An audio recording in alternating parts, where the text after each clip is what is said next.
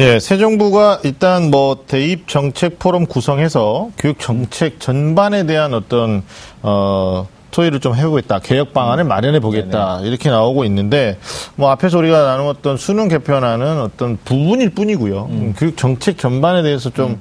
발전적으로 고민을 해줬으면 좋겠는데, 뭐 개인적인 바람은, 어, 대입 정책 포럼의 구성원들이 누가 되느냐도 좀 중요한 음. 문제일 것 같아요. 그냥, 어, 음. 아까 우리 임성호 대표님 말씀하신 입시 전문가가 없었던 거 아니냐, 아니면 또 음. 우리 윤 선생님 얘기하셨던 것처럼, 음. 뭐, 모르는 사람들끼리 또 앉아가지고 또 얘기하다 보면 또 학부모나 학생들이 원하는 방향으로 길이 이렇게 오지 않을 것 같다라는 느낌도 들거든요. 뭐, 혹시 이제 이거는 논의 질문인데, 저 정책 포럼으로 좀 와주세요 구성을 와주세요 그러면 시간 내실 수 어떠, 어떻습니까 임 대표님? 아니 그렇게 여쭤봐야죠 대표를 그만두고 와주시면 가시겠습니까? 그렇게 하면 어떻게 아니 저는 와라 그러면 저는 학교 휴직하고 아니, 가겠습니다. 월급을 주는 것도 아니에요.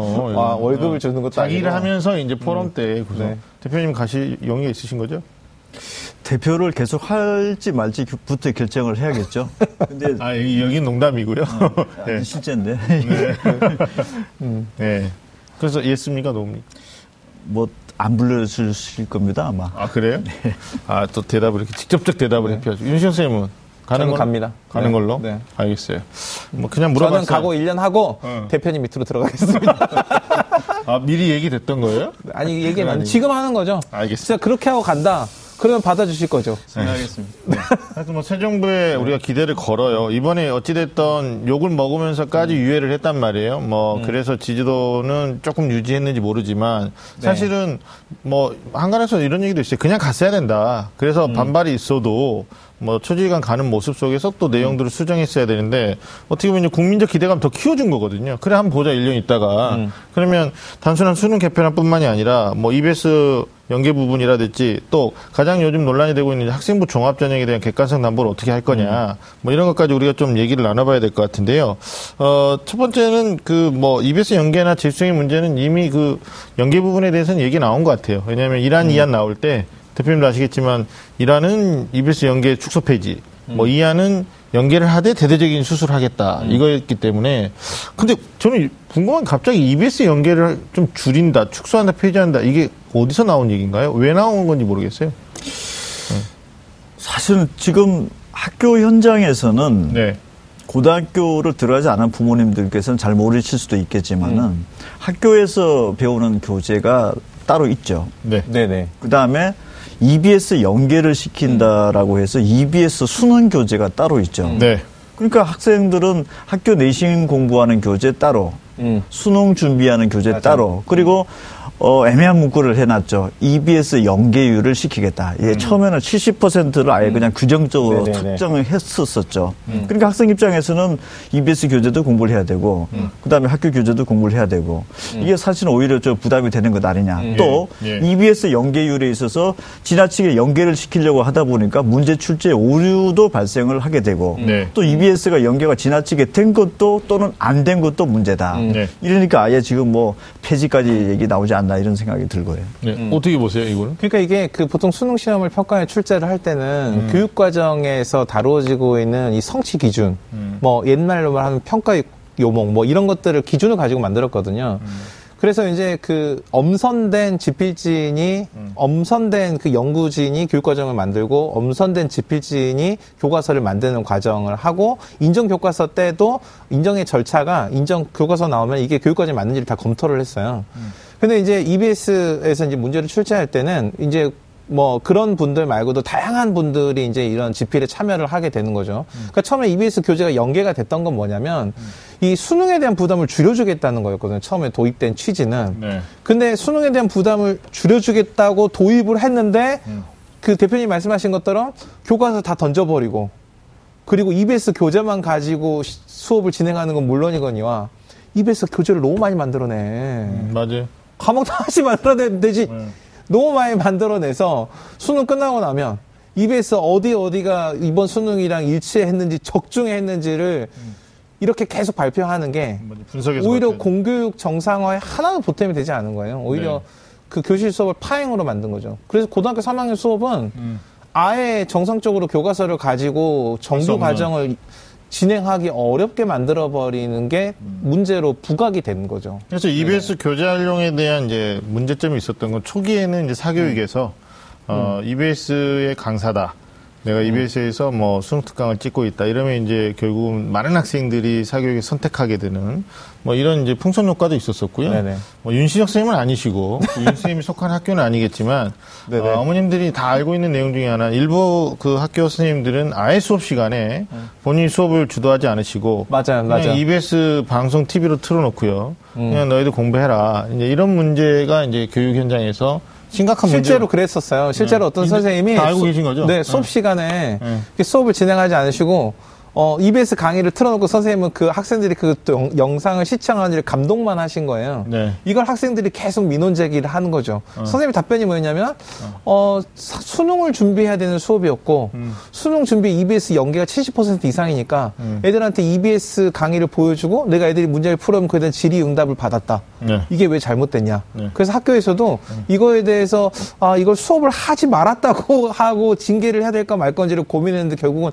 안 하는 걸로 결정이 된 걸로 나고, 그게 정말 웃지 못할 이야기였던 거죠. 네. EBS 연계에 대한 축소 페이지가 방금 이제 세 번째 문제됐던 것도 분명히 아마 꼭지점 하나 있었지 않았을까. 선생님도 엄청 답답, 얼마나 답답했으면. 네. 그러니까 저도 학교에서 이제 윤리 과목을 수업을 진행할 때 있거든요. 윤리는 이제 수능 선택 과목인데 이것도 선택 과목이라는 문- 한계가 있는 거예요. 음. 국영수가 아니잖아요. 네. 국영수는 모두가 다 하니까 또 수학도 또 그거 아니네? 수학도 또 일찍 포기해버리면 또 수업을 포기하는데 음. 선택 과목이니까 애들이 특히 사회탐구 영역에서 그 과목 중에 하나를 선택하는 거잖아요. 그러면 반에 30명이다. 그러면 이 과목을 선택하는 윤리가 또 생활과 윤리 같은 학생들이 굉장히 많이 선호하는 과목인데도 불구하고 한 10명 정도밖에 안 되거든요. 네. 그럼 나머지 30명은 어, 수업을 선생님은 의리로 듣거나 음. 아니면 본인의 필요에 따라서 다른 과목을 공부하거나 네. 아니면 그 시간에 휴식을 취하거나 이런 선택을 할 수밖에 없는 상황에 놓이게 되는 거죠. 이게 상당히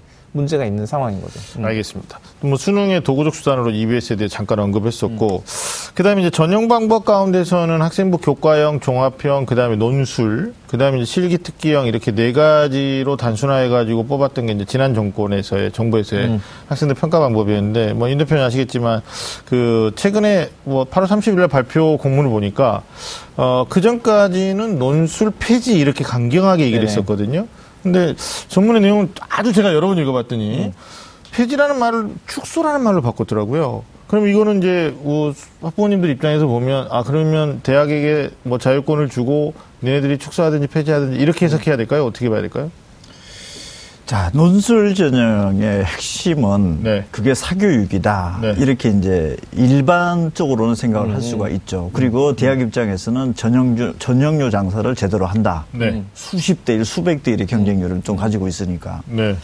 그럼 지금 현재 수시는 학생부 교과 전형, 학생부 종합 전형, 논술 전형 크게 이렇게 나눠지죠. 나머지 실기 전형이 있지만 그럼 논술 전형의 경쟁률은 100대 1이 왔다 갔다 그러죠. 네. 수십 대 1에서. 네네. 그렇죠. 학생부 종합 전형의 경쟁률은 많으면 한 10대 1까지 가고 이런 네네. 상황이죠. 네. 학생부 교과 전형의 경쟁률은 한 2, 3대 1 이렇게 되죠. 그렇죠. 주요 대학들이. 네. 학생부 교과 전형의 경쟁률이 낮아지는 이유는 음. 학교 내신의 극상인 학생들이 그만큼 적다라는 얘기죠. 네. 네네. 학생부 종합 전형이 학생부 교과 전형보다 경쟁률이 좀 더 높습니다. 음. 그럼 학교 내신 성적이 극상적인 아닌 그런 차상위 계층의 학생들이 그 정도 있다는 얘기가 되겠죠. 논술 전형이 수십 대 1로 가는 이유는 학교 내신 성적을 2등급을 벗어난 학생들. 맞아요. 음. 3등급 정도 받았던 학생들, 4등급 정도 받았던 학생들인데, 3등급이라고 하면은 11% 까지가 2등급이죠. 네. 그 다음에 23%까지가 네, 3등급이죠. 100명 중에서 12등을 하면은 3이라는 숫자가 찍혀 나옵니다. 그렇죠. 서울에 있으면서 지방 대학을 가야 된다라는 결론 값에 이르게 되는 거죠. 교과형일 땐 그렇죠. 음. 거기 가지 않으려고 발버둥 치는 게 논술 전형이죠. 맞아요. 그러니까 논술 전형은 경쟁률도 수십 대 1에 달하고 있고 네. 또 학생부 종합 전형이나 학생부 교과 전형은 수시 전형의 원서를 내고 합격하는 횟수도 여러 군데를 붙습니다. 한 학생이. 그래서 학생부 종합 전형 같은 경우에는 100명을 처음에 뽑기로 했는데 추가 합격, 추가 합격이 다른 학, 대학에 복수 합격을 하다 보니까 빠져나가는 거죠. 그러니까 처음에는 100등에서 끊긴 게 나중에는 400등, 500등에서 끊기는 추가 합격이 연쇄적으로 발생을 하는 거죠. 그런데 논술 전형은 추가 합격해서 예비본 한 10번 정도 이렇게 받는다 하더라도 합격이 보장이 안 됩니다. 음. 음. 그만큼 극단적인 문호란 얘기고 왜 여기 이렇게까지 몰려 있느냐? 학교 내신 성적에 대한 대책이 논술밖에 없다라는 겁니다. 음. 학교 내신 성적이 나쁘다. 네가 이걸 극복할 수 있는 길은 논술 전형밖에 없다. 왜 논술은 그나마 그 시험을 잘 보면은 극복이라도 가능한 네. 문호기 때문에. 그래서 네. 만약에 네. 이 부분을 논술 전형을 없앤다라고 하면은 네. 학교 내신 나쁜 학생들은 그렇다면 어딜 가야 됩니까? 어떻게 준비를 해야 됩니까? 라는 거에 대한 명확한 답변이 제시를 해줘야 사실은 이 문제는 해결이 없죠. 되는 거죠. 네, 대안이 없어요. 이게 제가 재미난 게 뭐냐면 얼마 전에 이제 어, 고등학생들 수험생 대상이 수시 원서 접수가 끝났지 않습니까? 근데 논술을 제일 많이 봤던 고려대학교는 논술 폐지하고 이제 소위 말하는 학생부형으로 돌아섰어요. 그리고 연세대학교는 음. 발빠르게 굉장히 센스 있는 거죠. 논술 시점을 수능 전에서 수능 후로 바꾸면서 어, 경쟁률이 상당히 올라갔습니다. 음. 근데 제가 이 두 대학을 뭐 연고대, 연고대, 고연대, 고연대인데 놓고 보면서 가 이제 뭐 소위자 뭐 경제적 가치로 보면 전용료 장사라고 아까 잠깐 언급하셨는데 대학이 들으면 좀 섭섭하겠지만 그러나 사실 학생들 입장에서는 논술 전형 아예 없애버리면 갈 전형이 없으니까 고대를 선택할 아이들이 줄어든 거였어요. 고대는 이걸 알고도 강행을 한 건데 아마 깜짝 놀라지 않았을까라는 생각도 들어요. 왜냐하면 고교 추천 one, two 그러면 3학년 재적 인원의 4%까지 추천하고 5배수까지 뽑아주겠다. 이제 오는 3배수인데요. 어, 실제로 경쟁률 딱 뚜껑 닫았을 때 5배수가 안 되는 학과들도 있었어요. 그럼 소위 말하면 거기 쓴 애들은 그냥 무조건 2단계 가는 이제 이런 구조가 되는 거고 그 아이들이 어, 최초 합격을 서울대 하거나 아니면 선호도에서 연세대 복수 합격을 하게 되면 고대는 또 정원을 채우는데도 상당히 어려움을 느끼는 이제 이런 어, 문제를 안고도 이렇게 정책을 바꿨단 말이에요. 근데 연세대는 뭐 아예 이제 수능 이후로 논술을 바꾸면서 서울대 자원도 받고 그 다음에 수능 시험의 결과치에 대한 불안감을 갖고 있는 학생들에게 전부 원서를 쓰게 해가지고 어, 지금 이런 이제 양상을 보여주고 있는데 제가 이걸 왜 말씀을 드렸냐면 두 대학의 극단적인 양상을 놓고 봤을 때 만약에 논술을 폐지시키겠다라는 정, 정부의 어떤 강력한 의지가 아니라 축소라는 말을 이렇게 해석해도 된다는 거죠. 그냥 니네가 알아서 자율적으로 해봐라. 뭐 이렇게 만약에 간다면 어, 음. 내년에 지금 당장 나와 있는 게 뭐 지금 중학생들은 잘 모르겠지만 2018학년도 지금 현재 고등학교 2학년 학생들에게 연세대학교는 뭐라고 얘기하고 있냐면 우리는 교과를 아예 반영하지 않겠다. 학생부를. 그냥 논술 100%로 수능 최장력 기준에서 적용해서 뽑겠다. 이렇게 이미 예고를 했어요. 그러면 아마 더 많은 학생들이 지원할 가능성이 높겠죠. 그리고 상대적으로 이제 학생부 종합전형을 하고 있는 어, 고교 추천 5는 교과형이라고 했지만 엄밀히 말하면 그것도 종합형입니다. 왜냐하면 서류 다 내야 되고요. 2단계 내려간 면접도 어, 봐야 되니까. 그러면 고려대학교는 어, 두 대학이 어떻게 보면 어, 대학 전체 어떤 메시지를 전달하고 있는 게 아닌가라는 생각이 들어요. 어떤 전형으로 갈 것이냐라는 건데 뭐 우리 윤시영 선생님 생각도 한번 듣고 싶어요. 앞으로 우리도 예측을 좀 해봐야 되는 건데 네네. 네. 축소라는 말을 제가 해석하는 것처럼 해도 될까요? 그러니까 음. 폐지에서 축소로 말이 바뀐 거. 음. 어떻게? 사실 저는 그 정부가 주도해가지고 대입 네. 전형을 좌지우지하는 것은 바람직하지도 않고 민주적이지 시대착오적이지 시도 시대착오적이에요. 음. 왜냐하면 이게 사실 명분은 대입 전형을 간소함으로써 학생 수험생과 학부모의 부담을 줄여주겠다라고 했지만 네. 사실 어. 대학 교육을 이걸 통해서 뭔가 조정하겠다는 거거든요. 음. 근데 저는 어떤 생각도 해봐야 되냐면 현재 대학이 어, 대학 교육이 어느 정도 경쟁력을 가지고 있느냐. 음. 사실 대학을 졸업하고 나, 나서도 학생들이 만약에 자기 진로를 설정하지 못하거나 아니면 어떤 삶의 수단으로서의 직업을 갖지 못했다면 저는 그 책임의 상당 부분은 대학에 있다고 생각하고 그런 점이 인정된다면 우리나라 대학 교육은 굉장히 부실하다고 생각해요. 음. 그러니까 대학 교육의 경쟁력 자체가 굉장히 낮은 거죠. 음. 음. 그렇죠. 근데 이 대학 교육의 경쟁력이 낮은 것을 극복하는 방법이면서도 동시에 어떤 지금 현재 이제 절대 평가가 되고 뭐 이런 것들 논술 전형 폐지 뭐 이런 것들을 어 대학들이 자기네가 잘 키울 수 있는 인재를 다양한 방법으로 선발하는 게 저는 사실 궁극의 방법이라고 생각하거든요. 네. 그러니까 대입 전형이 전 다양해질 수밖에 없고 다양해져야 한다. 저는 이렇게 좀 생각하는 면이 있어요. 줄이면 네. 폐지에서 축소로 바뀐 것은 대학의 자유권을 자유권을 보장한다. 그렇죠. 침해할 수 없는 거죠, 이제. 뭐. 임성호 네. 대표님 그 얘기 들으셨어요? 그 교육부 장관하고 주요 11개 대학, 뭐 9개 대학, 11개 대학이라고 해야겠죠.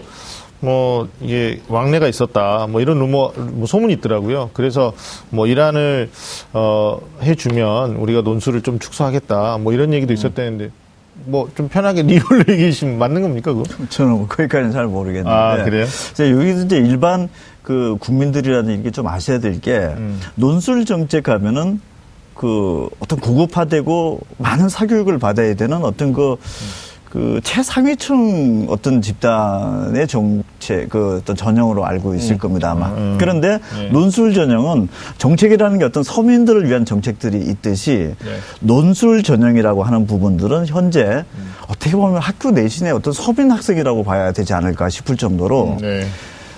경쟁률이 높다는 얘기 자체는 그만큼 수요가 많다는 얘기고 그 이유가 있다는 얘기죠. 네. 논술을 폐지하는 대신에 그에 대한 상한은 뭔가가 제시를 해줘야 해줘야 된다라는 부분들을 분명히 그 인식을 하고서 어떤 그 정책을 만들어가는 것이 좋지. 네네. 논술이 폐지다 아니다. 단순히 이 문제로 네네, 접근할 맞아요. 부분은 아니다라고 봅니다. 네. 실제로 대입- 서울대나 서울대나 고려대 같은 경우도 논술을 폐지했지만 네. 사실 서울대가 제일 먼저 논술을 폐지했잖아요. 사실 앞장서서 끌어오다가. 네. 근데 폐지했지만 논술 전형 요소에서 가지고 있던 평가 요소들은 다 그대로 가지고 면접으로 면접으로 가져갔죠. 갔거든요. 네. 그러니까 사실은 본질적으로는 폐지했다고 볼 수 없는 거예요. 음. 네네. 그러니까 대학이 좀 대학의 어, 레벨이라면 레벨이고 대학의 교육 목표에 따라 좀 다르긴 하겠지만 여전히 학문 탐구가 목적인 대학들은 네. 학문을 수행할 수 있는 지적 호기심과 그런 창의성이 뛰어난 학생들을 뽑고자 하는 거고요. 사고력 네. 중심으로. 네. 그다음에 기술이라는 직업 교육이 어떤 대학 교육의 목표인 대학들은 그런 것들을 쉽게 습득하거나 그런 거에 대한 관심이 훨씬 많거나 적성이 있거나 이런 학생을 선발하는 방식이 돼야 되는 거죠. 그러니까 뭐 제가 볼 때는 학문 탐구를 목적으로 한 대학에 맞는 입시 전형 방법이 있고요. 그다음에 직업 교육이라든지 어떤 생활 교육 관점에서 해야 되는 대학 교육에 맞는 입시 전형이 있는 거죠. 그러니까 일방적으로 폐지해라 마라 뭘 해라 마라 이렇게 하면 안 된다는 거예요. 대책안을 마련하는 정부에서는 저희가 지금 얘기하고 있는 건데 실제로 우리 임 대표님 말씀하셨던 것처럼 많은 학생들이 논술 전형을 선택할 수밖에 없는 인과관계에 대한 고민이 필요할 것 같고요. 그걸 여실히 보여준 게 2017학년도 수시 원서 접수에서 연세대의 경쟁률과 고려대의 경쟁률이었다. 이거 두 대학을 단순히 놓고 보는 게 아니고 이 수치가 의미하는 게 굉장히 크거든요. 좀 분석적으로 보셨으면 좋겠다라는 생각이 듭니다. 아, 그러면 우리가 또 바라는 게 있는데 이 교육개혁 방안에서 가장 이제 이 화두가 되고 있는 게 학생부 종합전형이거든요. 뭐 여러 단체에서 이 학생부 종합 전형에 대한 의견들을 냈습니다. 뭐 아예 없애야 되는 거 아니냐, 아니면 좀 어, 대대적인 수술을 해야 되는 거 아니냐 이런 건데 어, 우리 임성호 대표님부터 학생부 종합 전형이 갖고 있는 장점은 오늘 얘기할 시간이 없을 것 같고요. 예, 다 알고 있는 거니까 단점, 이 치명적인 단점이 뭘까요? 학생부 종합. 합격의 기준점이 없죠. 맞아요. 어떻게 준비를 해야 된다라는 게 모르는 거죠. 네. 그리고 생각하면은 준비해야 될 게 한도 끝도 없죠. 네네. 학생부 종합전형은 고등학교 3학년 때 담임 선생님을 어떤 분을 만나느냐. 그리고 각 교과목 선생님들마다 트러블도 없어야 되고. 네. 그리고 자기 소개서도 써야 되고 자기 소개서 두 번째 항목 보면은 교내 활동 또는 학교장이 그 인정한 교회 활동을 기록을 또 1,500자로 쓰게 돼 있습니다. 네. 교회에 나가서 활동하는 얘기죠.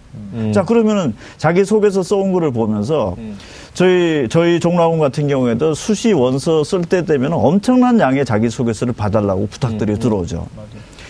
저희가 10명에서 자기 소개서를 한 번 읽어봐서 점수를 매겨보라면 다 다릅니다. 음. 이걸 과연 대학들은 흡수할 수 있는 것들이 되는 건지도 그렇고, 그 다음에 고등학교 학교 선생님들께서는 학교 교과에 대해서 고등학교 현장 내에서 가리키는 과목을 충실하게 잘 했는지 못 했는지 판단들을 좀 해줬으면 하는 생각이 저는 저도 고등학교 2학년 자녀를 둔 학부모인데 네, 네. 과연 이과가 굉장히 많습니다. 학과 이름을 들어보면 무슨 과인지도 모릅니다.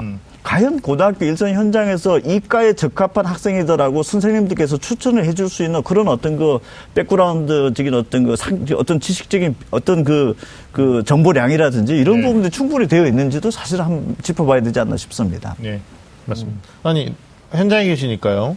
실제로 많은 학생들이 자기소개서 선생님 좀 네네네. 봐주세요 또는 네네. 어, 추천서를 일부 학교에서는 학생한테 써오라고 한다고 그러고요. 음. 이게 있을 수 없는 일이거든요. 저는 뭐 정말 이번에 충격을 받았던 게 학교 생활 기록부 구성을 학교 선생님들이 이제 하는 거죠. 근데 추천서를 아이한테 써오게 하는 학교도 있고요. 심지어는 세부능력 특기 사항도 학생이 써가요. 근데 아 써오는 거 좋다. 그러면 선생님이 그걸 갖다가 이 학생의 관찰을 하셨기 때문에 조금 이렇게 어, 내용 수정하셔가지고 학생부에 기재를 해주셔야 되는데 심지어 그냥 학생이 써온 그대로 올리는 계속 문제가 되는 학교도 있단 말이죠. 근데 그걸로 대학을 간 애도 있고요.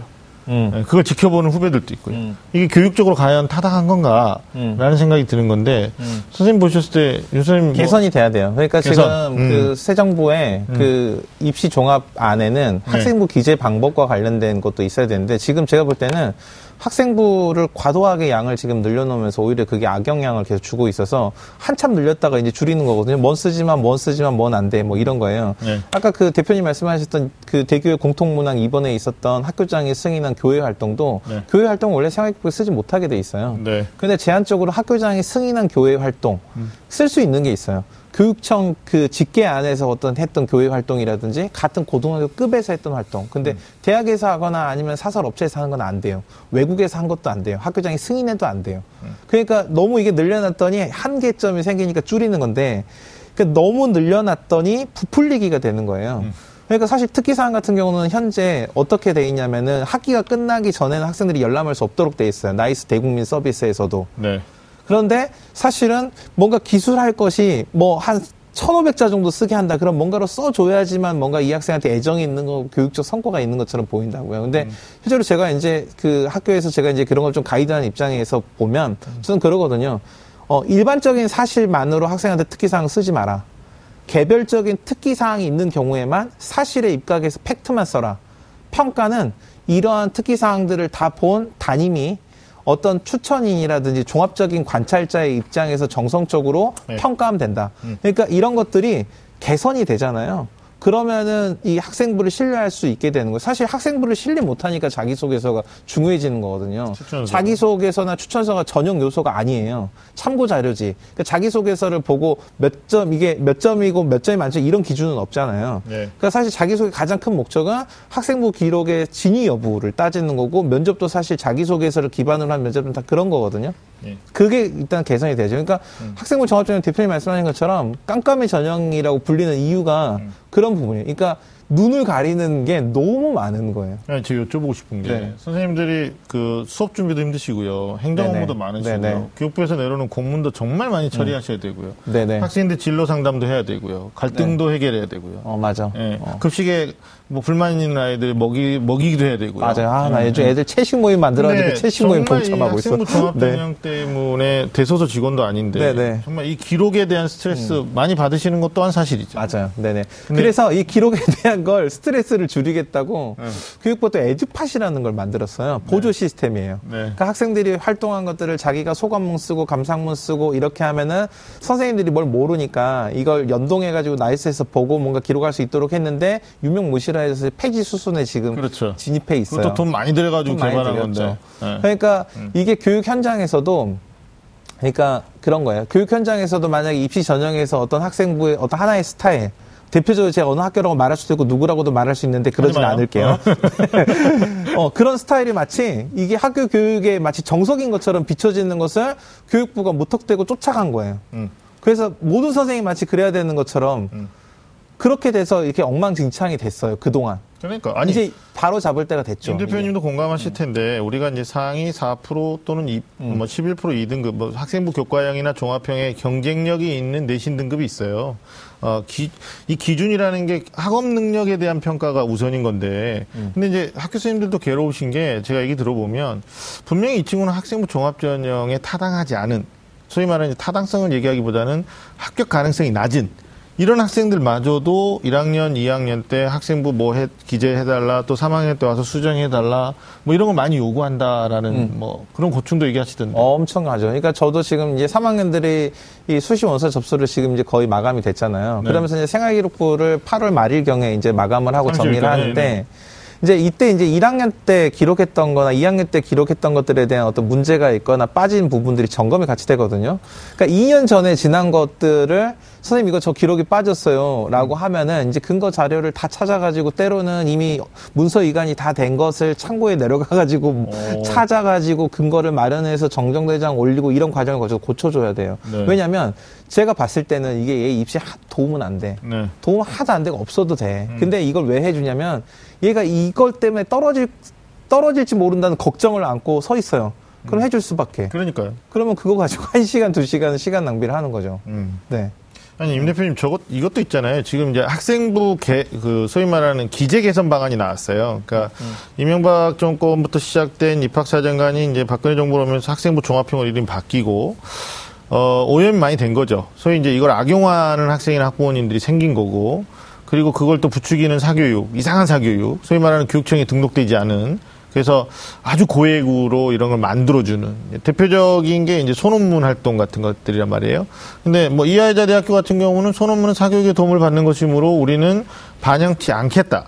제출하지 마라. 라고 명시하는데 또 서울대가 말을 안 하니까 또 상위권 학생들이 또 이 활동들을 굉장히 많이 하는데 또 고등학생들이 소논문 하는 것도 굉장히 어려운 부분 중에 하나고요. 저는 사실 불가하다는 아닌데 굉장히 어려운 일 중에 하나라고 생각해요. 근데 일부 고등학교는 또 어, 멋진 소논문 쓰기를 또 뭐 2학년 때 하고 있고 막 이래요. 근데 이게 개선이 돼야 되는 부분에서 어, 저는 가장 크게 이게 치명적인 문제 중에 하나가 어, 고교 등급제를 쓰고 있는 게 아니냐.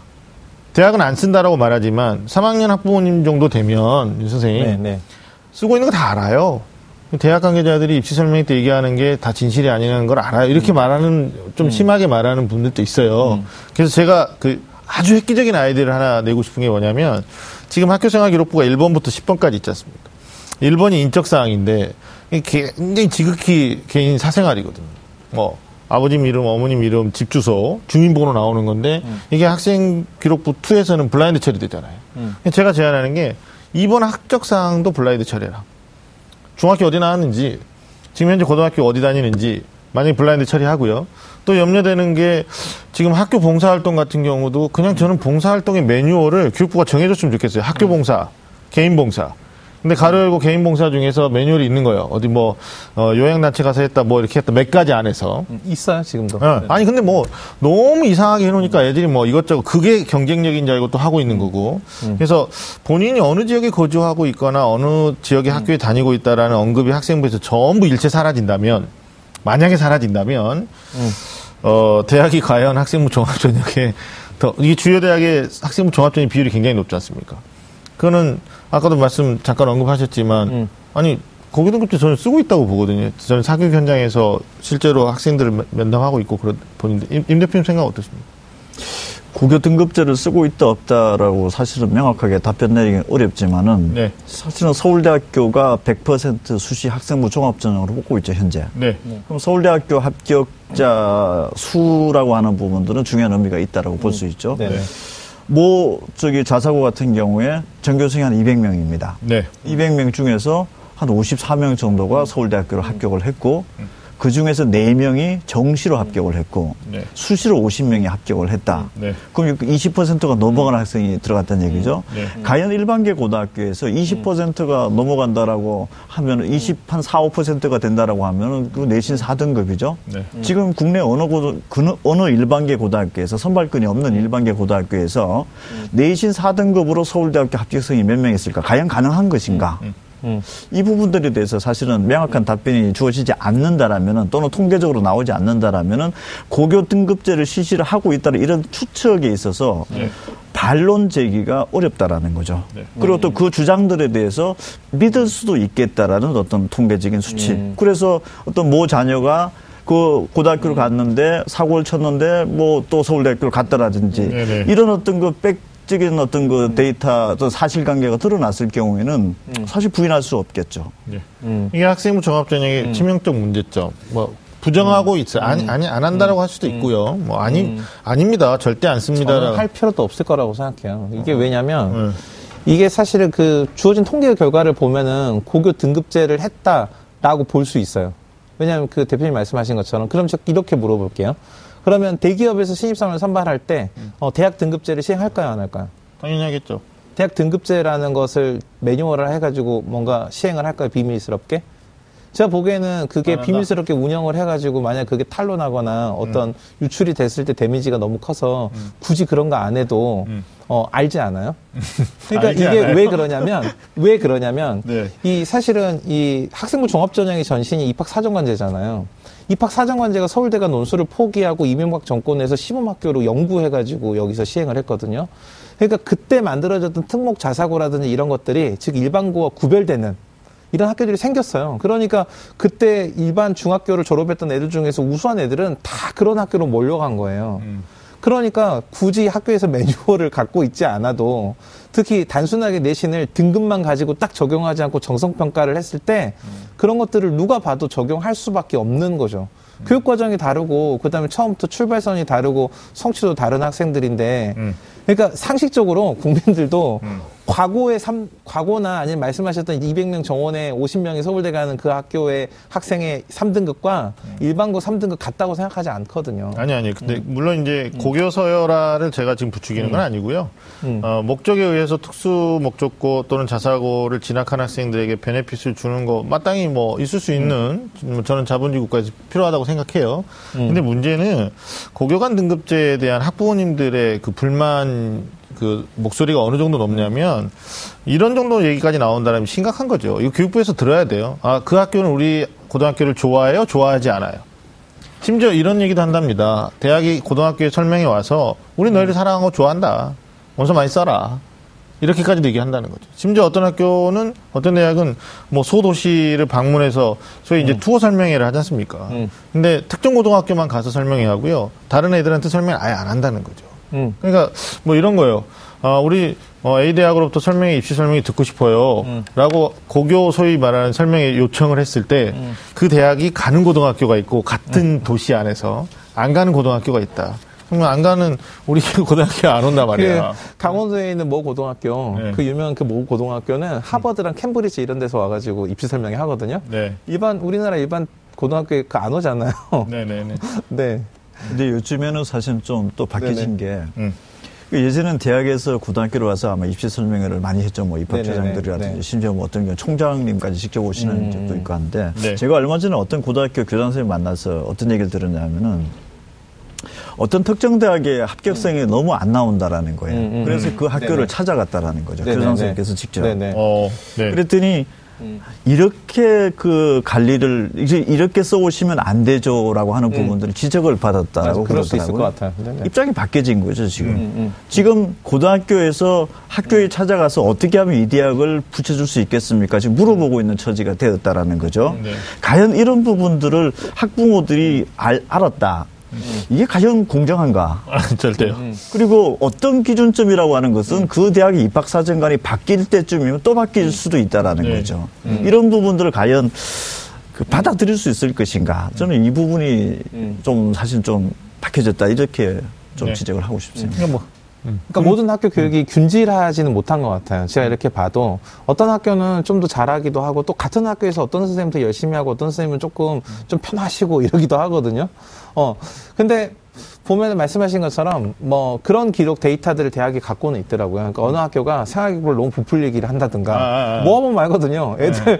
모아보면은 맞아요. 그 학생부 이거 전부 자료 동의하고 나면 모아서 보면 애들 다 똑같아요. 네. 다 똑같으면 이거 믿을 수 없는 거잖아요. 음. 이렇게 가려지는 게 몇 년이 지속이 된다. 음. 그러면 그 학교는 일차적으로는 좀 신뢰하기 쉽지 않을 수 있는 거죠. 근데 저는 그 기록을 이제 블라인드도 네. 하고 네. 또 음. 이제 어떤 기록들을 쓰고 이런 부분들이 있는데 사실은 좀 짚어 넘어야 될 게 금년도도 이제 수시 저희들한테 뭐 문의도 많이 오고 하면은 어떤 학부모께서 네. 20대 이제 27살 되신 초임 선생님이 고3 담임을 맡으셨다. 네. 음. 불안감. 음. 한 번도 경험해 보지 못한 음. 그 선생님께서 음. 이 복잡한 입시 세계를 어떻게 음. 아예 장래가 달려 있는 부분들을 어떻게 해결해 줄 것이냐. 네. 두 번째가 저희 같은 입시 기간에 오면은 보통 음. 학교 내신 성적대가 좀 안 좋은 중위권 대학생들도 음. 옵니다. 음. 처음부터 울면서 시작을 하는 음. 경우가 어떤 경우냐 하면은 서울에 살면서 무조건 지방대학으로 가라. 음. 이 사인밖에 없다. 어떻게 할 길이 없겠냐라고 하는 부분들. 그리고 학교 선생님을 찾아가기가 참 민망하다. 이 점수로서 갔을 때. 과연 입시 상담에 가정에서도 그, 그 단계에서도 그러한데 사실 1, 2, 4학년 단계는 어떠할까라는 걸 놓고 보면은 사실은 조금 학부모 입장에서 좀 스트레스를 받을 것 같고 더 중요한 거는 학생부 종합전형의 기록들은 내가 이 학과를 가기 위해서 또는 뭐 고등학교 1, 2, 3학년 꾸준하게 지속적인 어떤 그 기록 관리 일관성 이런 부분들을 많이 주장을 하죠. 그래서 일관성 있게 써야 되고 네. 그게 활동 내역들도 좀 뭔가 좀 맞추어서 이런 부분들을 하는데 수시 원서를 내는 단계에서 학생부 종합전형에서 원서를 쓰는 학생들이 까가 바뀌집니다. 까가 바뀌어집니다. 네. 경쟁률에 따라서. 그렇죠. 이게 학생부 종합전형에서 어떤 본인의 진로 적성에 맞는 어떤 프로세스, 그런 어떤 노력들, 이런 부분들이 과연 무슨 의미가 있을까라는 생각을 또 하게 되고, 네.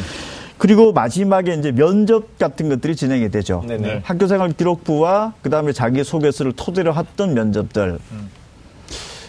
저 같은 경우에 그 대학에 어떤 과에 원서를 넣었는데 어떤 문제가 출제되는지 혹시 어떤 교수께서 면접관으로 나오는 건지 이런 질문들이 지금 이렇게 너무나 자연스럽게 진행이 되고 또 그게 인과관계가 어떻게 될는지는 모르겠지만 그런 부분들이 자꾸 얘기가 도는 것 자체가 사실은 이 자체는 어, 불 어떤 그 공정하게 받아들일 수 있는 어떤 기본적인 환경 자체가 잘못되어 있다라는 거죠. 그러니까 이 부분들은 뭐 제- 제도가 개선이 될때 나올 때 예상할 수 있는 거는 교내 수상 기록을 없애겠다라든지 뭐 소논문도 뭐, 뭐 없애겠다는 게 몇 가지가 발표가 된다고 해가지고서 이게 근본적으로 해결이 될 수 있는 부분의 문제는 아니다라는 거. 그래서 저도 어려움이 이. 이 접근은 어떻게 보면은 이거 뭐 모집 단위 숫자에서부터 원천적으로 또 다시 또 학생부 종합전을 어느 대학을 들어갔다.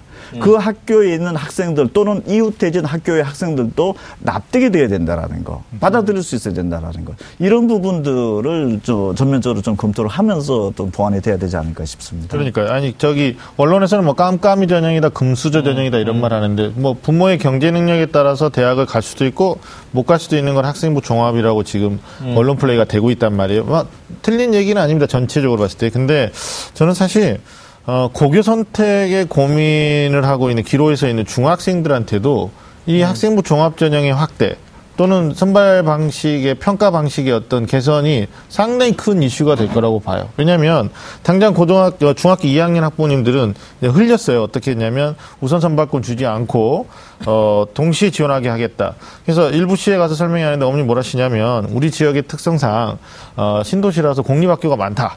근데 이제 공립학교 선생님들을 폄하하는 건 아닙니다만 어, 선생님들이 열정은 있으나 노하우는 없으시고 그리고 실제 그 학교들이 어, 최근 5년 동안 입시 실적에서 학생부 종합으로 거의 없다.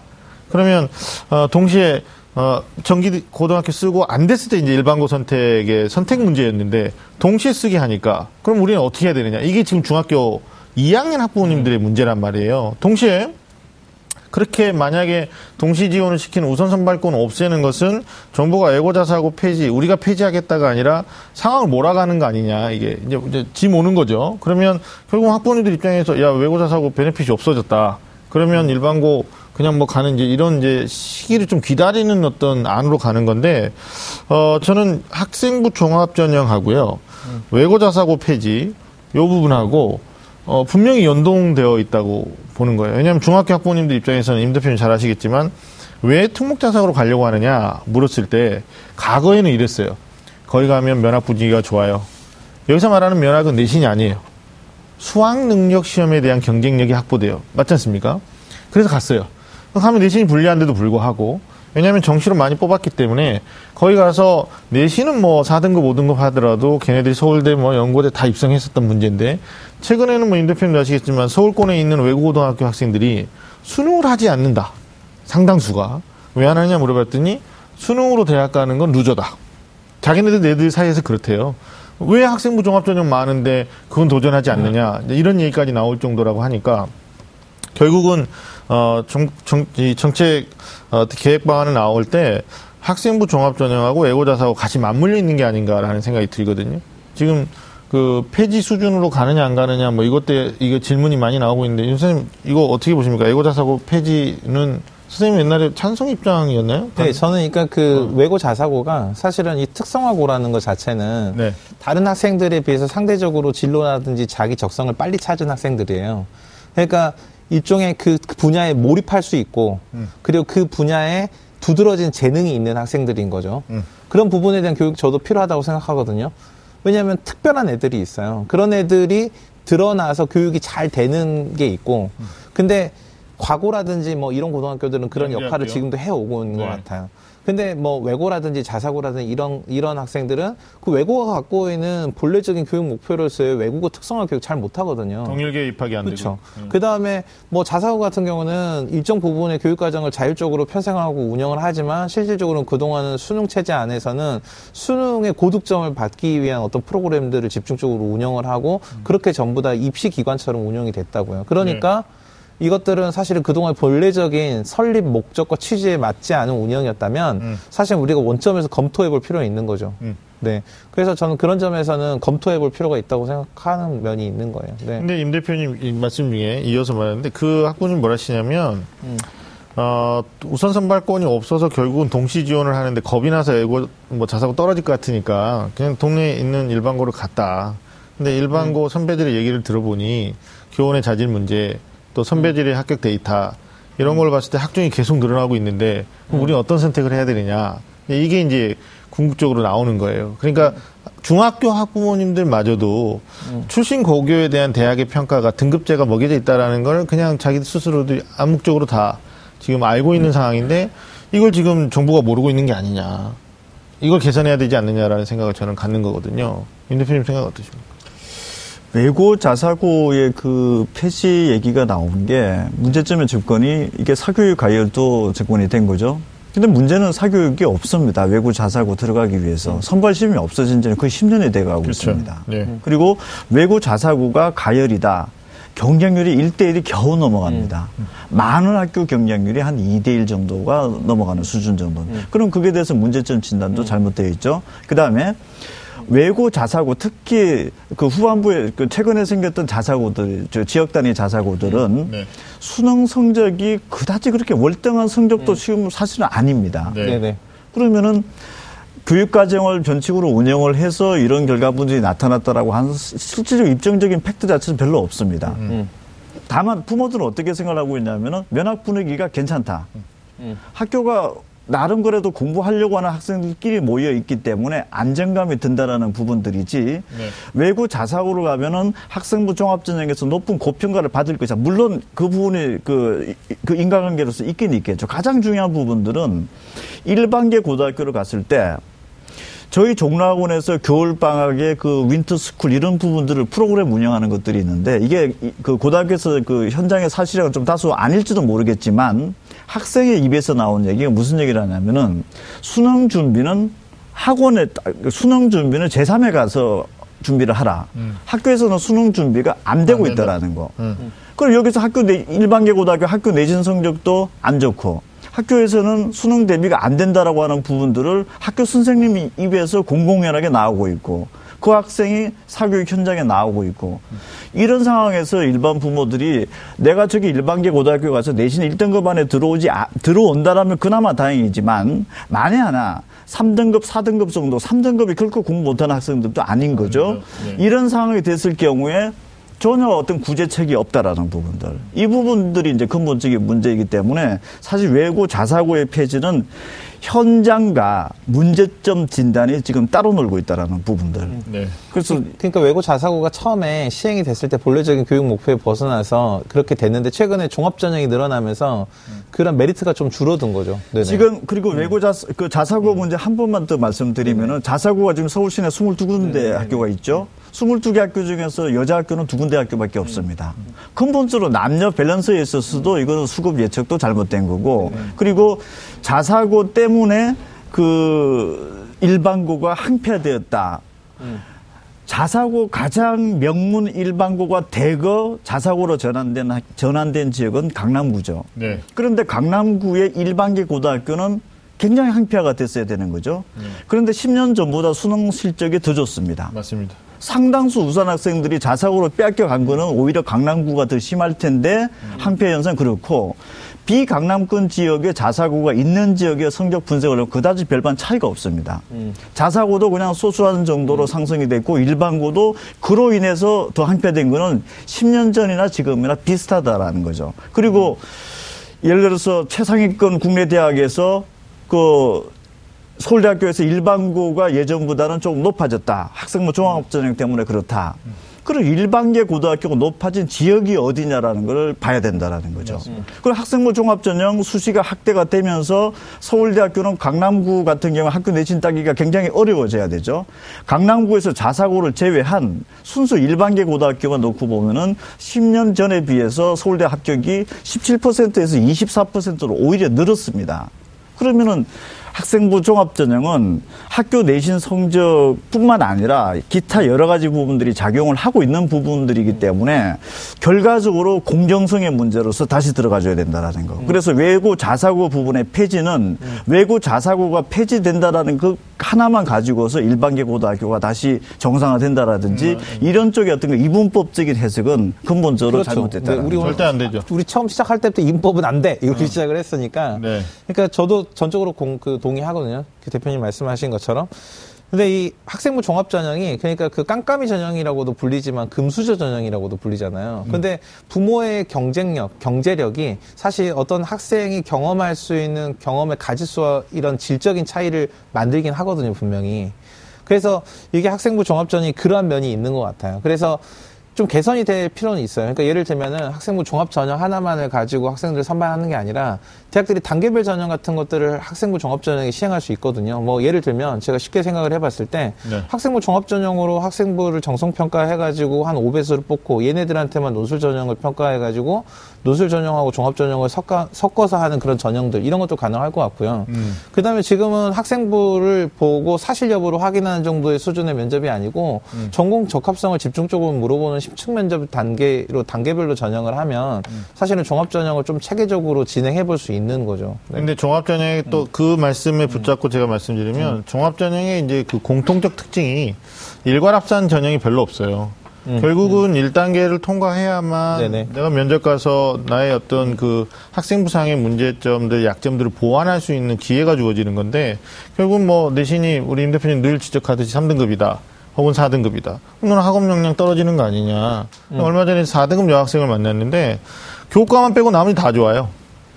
근데 이 아이가 학종으로 들어가기 위해서는 어 결국 이제 그렇게 뽑는 대학도 있죠. 어 일괄 합산으로 교과에 비교과 학생부에 자기 뭐 수능 최장력 기준까지 한꺼번에 요구하는 대학이 있을 수는 있는데 그 대학은 뭐 손에 꼽을 정도밖에 안 되니까. 근데 어머님 하시는 말씀이 이렇게 1단계 벽이 높은지 몰랐다. 그러니까 합격 데이터를 입결을 아무리 뒤져봐도 우리 딸이 1단계 통과할 가능성이 없다. 이렇게 되는 거예요. 그러니까 지금 이런 얘기를 중학교 학부모님들이 들으신다면 결국은 고교 선택에 따른 대입 유불리는 분명히 작용하고 있는 거 아니냐. 이, 이거거든요. 그러니까 지금 중학교 2학년도 내년 걸 지금 예고를 기다리고 있는데 만약에 외고자사고 동시 지원, 일반고와 동시 지원, 그러면 결국은 수순상 폐지를 압박하고 있는 구조가 되고 선택을 했을 때 사실 이것도 있어요. 뭐 윤수님 공감하실 텐데 선택해서 특목자사 갈 수 있는 자질의 학생이 일반고를 가는 케이스도 있습니다. 왜냐하면 거기 가서 그냥 계속 어, 전교 1등을 달리는 거예요. 그러면 이제 보장되는 전형 하나가 있죠. 서울대 지역균형.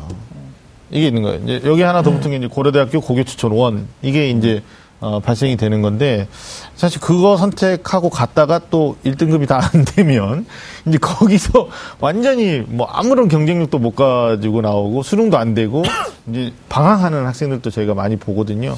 자, 이런 문제에 저희가 좀 대안 어, 드리고 싶은 게 지금 뭐 말씀들이 쭉 오갔는데 어, 외고자사고 단순히 폐지할 문제가 아니라 이게 대입하고 분명히 어, 직결되어 있는 문제이기 때문에 정부에서 좀 어, 신중하게 고려해야 되고 학생부 종합전형에 대한 좀 대대적인 개편이 좀 따라야 되지 않을까라는 생각. 진짜 뭐 누구 어떤 어머님 말씀처럼 다른 거 보지 말고 학생부에 대한 그 교사들의 이 소위 서술형 그 평가 있잖아요. 네네. 이걸 꼭 서술형으로 해야 되냐?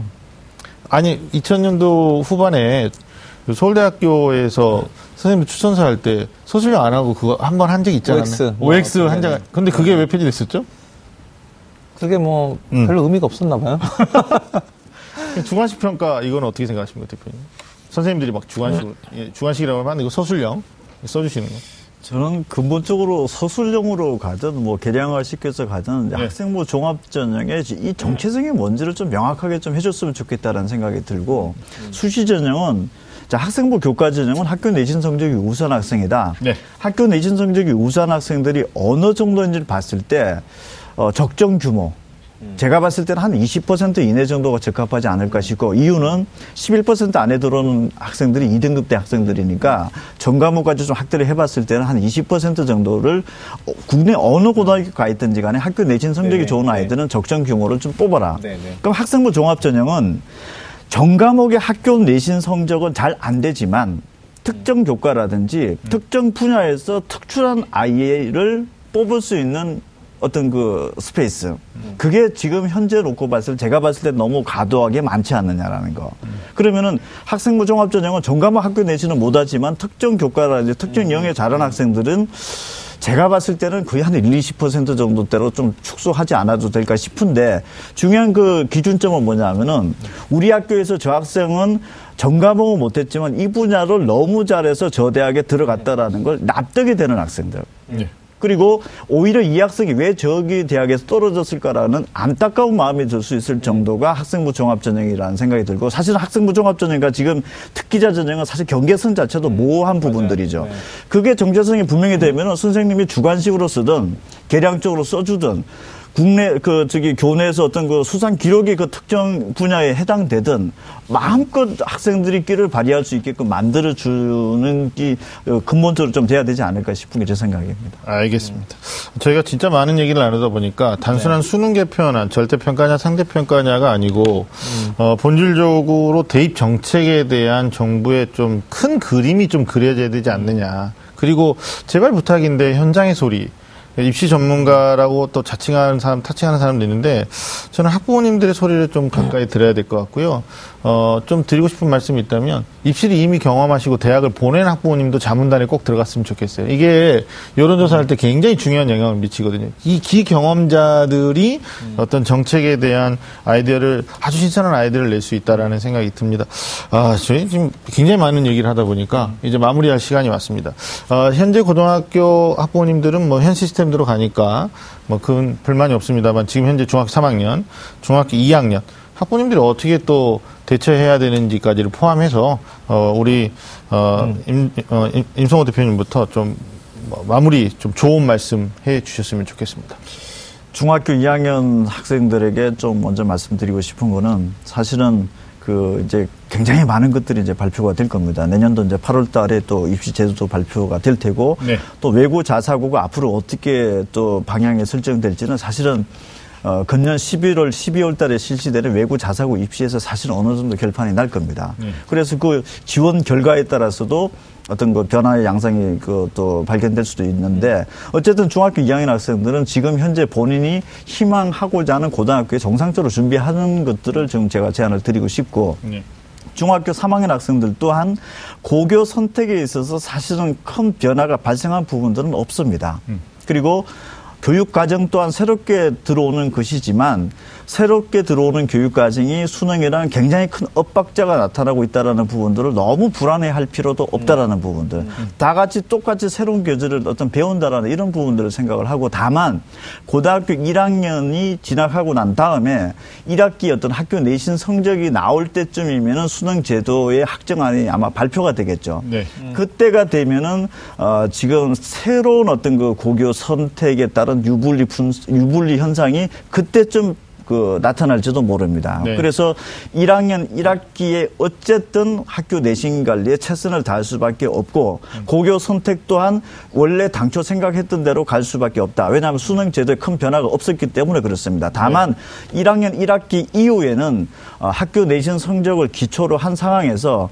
어떤 제도의 어떤 학정에 따라서는 유불리가 달라질 수 있기 때문에 그때 가서 새롭게 뭔가 좀 판단을 해볼 필요도 있다 이렇게 말씀드리고 싶습니다. 아유 뭐 학년별로 정확하게 얘기해 주셨고. 있고 우리 윤신영 선생님도 이, 폭, 이 태풍을 이겨야 되거든요. 그렇죠. 일단 음. 저는 그 음. 결정된 게 없잖아요. 음. 결정된 것도 없고 근데 앞도 잘 안 보이는 것처럼 보이잖아요. 네. 사실 믿을 건 자기 자신밖에 없는 거죠. 음. 그러니까 저는 학부모들도 학생들도 사실 예고된 변화지만은 아주 가깝다고는 할 수 없거든요. 이게 몇 년 후의 변화. 그러니까 여기서 자기가 어떤 선택지를 골랐을 때 나한테 유리한가 불리한가 이걸 미리 따지려고 하지 말고 네네. 그 자기가 지금 마땅히 공부하고 배우고 익히고 경험해야 될 것들이 있어요. 음. 세월이 바뀌 세월이 바뀌고 교육 제도가 아무리 바뀌어도 강조되고 중요한 교육들이 있거든요. 대표적인 게 독서 교육이고요. 네. 사고력 중심 교육이고요. 네. 학생들이 어떤 경험을 확대하는 어떤 기회 이런 것도 중요하거든요. 그래서 본질에 맞는 활동들을 하는 것이 무엇보다도 중요한 시기라고 음. 생각이 들고요. 네. 그다음에 아까 그 내신 이제 얘기하셨는데 음. 사실 저는 이 수능 절대 평가 그다음에 내신 고교 내신 절대 평가도 분명히 같이 논의가 될 거거든요. 네. 그래서 이런 것들 조금 우리가 우리 의견도 이렇게 막 음. 얘기하면서 음. 여기 말고도 전또 더 적극적으로 얘기하면서 그런 것들을 좀 잘 예의주시해서 음. 그런 것들을 좀 관심 있게 보는 것도 필요할 것 같아요. 네. 네, 입시 분석의 기대를 갖고 계시는 애청자들이 굉장히 많습니다. 그래서 오늘 임성훈 대표님 나오셔서 어, 처음부터 지금까지 해주신 말씀들에 아마 일관성이 있으시고 또 학부모님과 학생들을 애정하는 마음 또 우리 윤 선생님도 마찬가지인데 저는 중학교 2학년 3학년 뭐 중학교 1학년도 마찬가지 요즘 초등학교 어머님들도 와 계시더라고요. 음. 근데 본질은 안 바뀐다라는 거죠. 대학은 어, 실력 있는 인재를 뽑으려고 한다. 그러면 결국 수능이라는 시험 제도는 없어지지 않을 것으로 우리는 지금 여기서 확실한 거 하나는 말할 수 있거든요.